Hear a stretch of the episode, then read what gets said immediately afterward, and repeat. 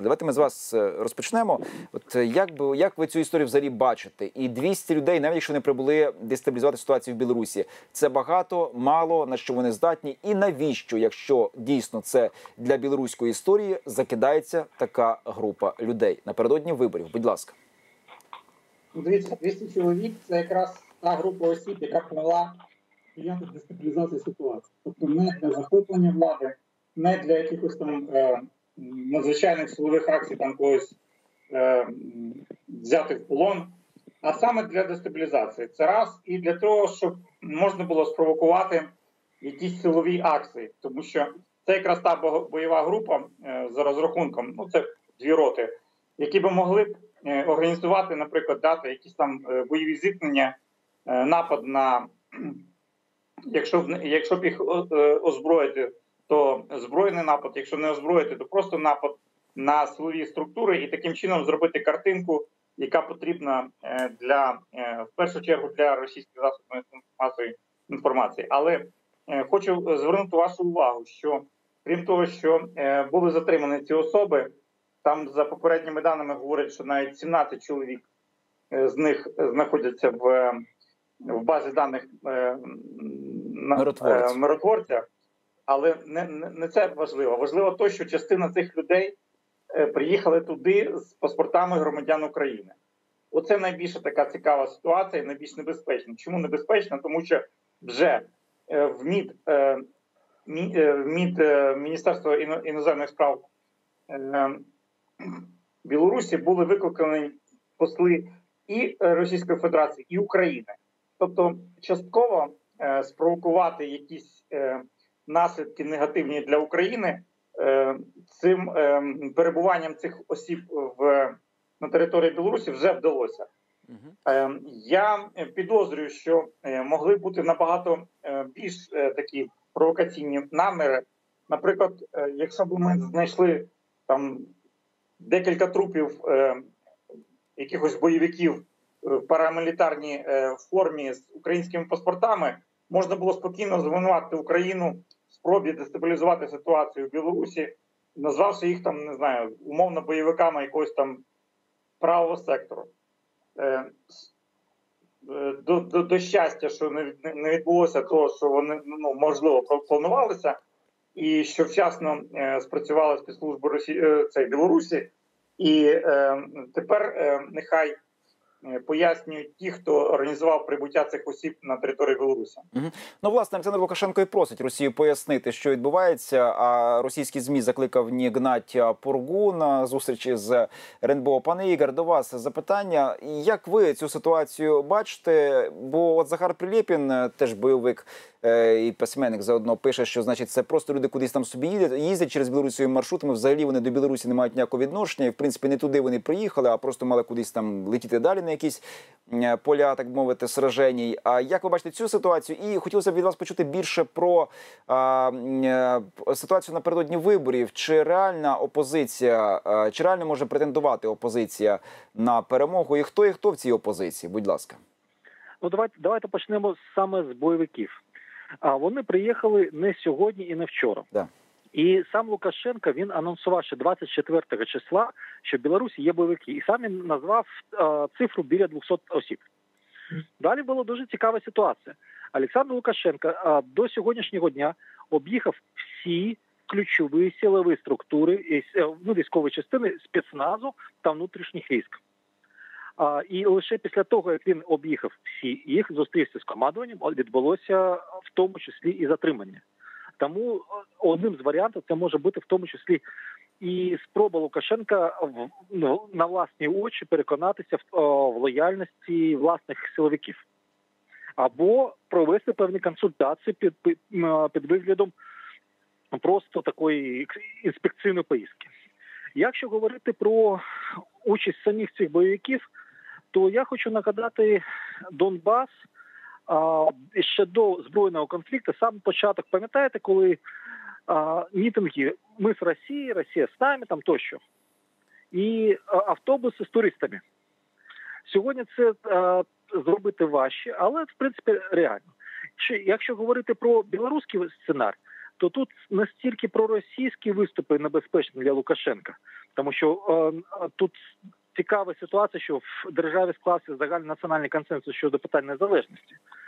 А тут цікаве повторення е, ситуації 2010 року, коли а, в результаті силових зіткнень протестувальників з а, силовиками білоруськими Білорусь потрапила під санкції. І якщо наприкінці 2010 року сам Путін допускав, що Білорусь а, митний союз запрацює без Білорусі, то Білорусь під санкціями вона змушена була погоджуватися в обмін на гроші на той ж самий митний союз.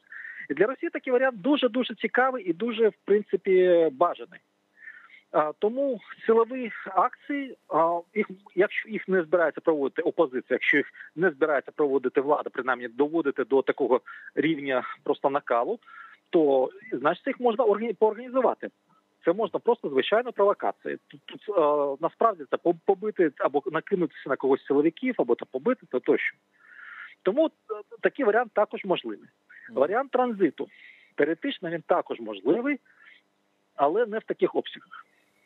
А щодо білоруської, ну то тут не опозиція, а опонентів Лукашенка, uh-huh. то а, ситуація достатньо цікава в 2020 році, тому що тому що ключові опоненти, і от той же сам об'єднаний штаб, це люди, які раніше в політики не були.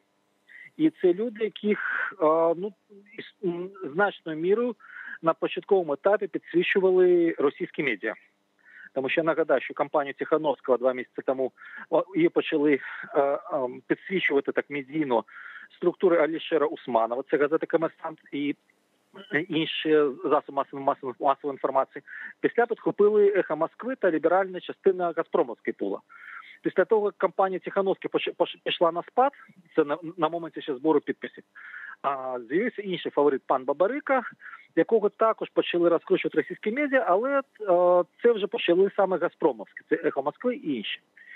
І тут, е, якщо прослідкувати кількість е, згадок про Білорусь в російських засобах масової інформації, то починаючи з березня 2020 року, вона кожен місяць, кожен місяць вона збільшується на 25-30%.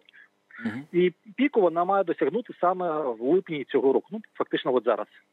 Пане Вікторе, до вас ем, запитання. Ми повертаємось до цих ем, е, хлопців, які прибули в Білорусь. Е, ЧВК Вагнер. Як ви вважаєте, чи дійсно це міг бути транзит території Білорусі? Ну там можливо їм треба було почекати на якийсь рейс. Там ну різні можуть бути нюанси. Можливо, вони в Сирію летіли, можливо, там ще кудись летіли. Мало де е, можуть дестабілізувати ситуацію е, Росія та її та найманці, яких оплачує. Е, значить, колишній кухар е, Путіна, якщо не помиляюсь, е, значить Пригожин, там цю ЧВК Вагнера. Чи дійсно це така спроба побути в Білорусі і почекати часу X, будь ласка, і от знову ж таки про 200 людей. Чи могли б вони щось зробити те, що називається майданом, як було в Україні? Ну принаймні створити, розхитати, дестабілізувати, зробити перший постріл. Я не знаю. Бо про те, що ми не майдану, Лукашенко говорив дуже багато. Він так багато говорив про майдан, що можливо вирішили, що на тобі майдан. Будь ласка, дивіться 200 чоловік це та, та оптимальна е, чисельність, яка могла ввісти в один е, літак е, цивільний. Я не вірю, що цей літак міг е, вилетіти там з Білорусі в якусь іншу країну. Імовірно, але ну дуже дуже мала ймовірність. Е, є один з тих варіантів, які я е, не назвав попередній раз. Це можливість замовлення зі сторони Лукашенка цих людей для картинки внутрішньої картинки. Розумієте?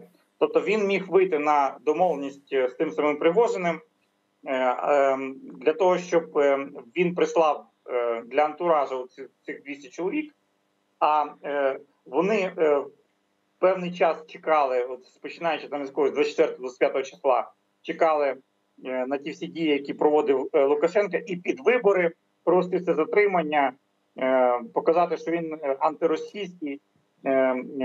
Показати затримання перед західними партнерами і так далі. І так далі це не виключається. Це це два варіанти. Да? Один варіант, що Росія грубо намагалася втрутитися в процес і створити якусь ем, дестабілізуючу ситуацію перед виборами проти Лукашенка. І так само не виключається варіант, що Лукашенка просто замовив цю всю е, картинку для себе. Тобто, е, ймовірні два варіанти.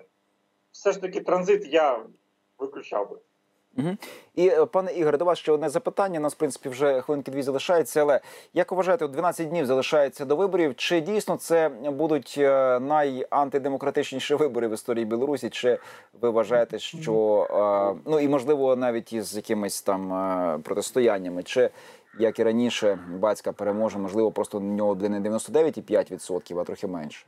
Ну, дивіться, якщо говорити про демократичність виборів, то говорити про демократію і демократичний підрахунок голосів на виборах в Білорусі не випадає вже з 1995 року.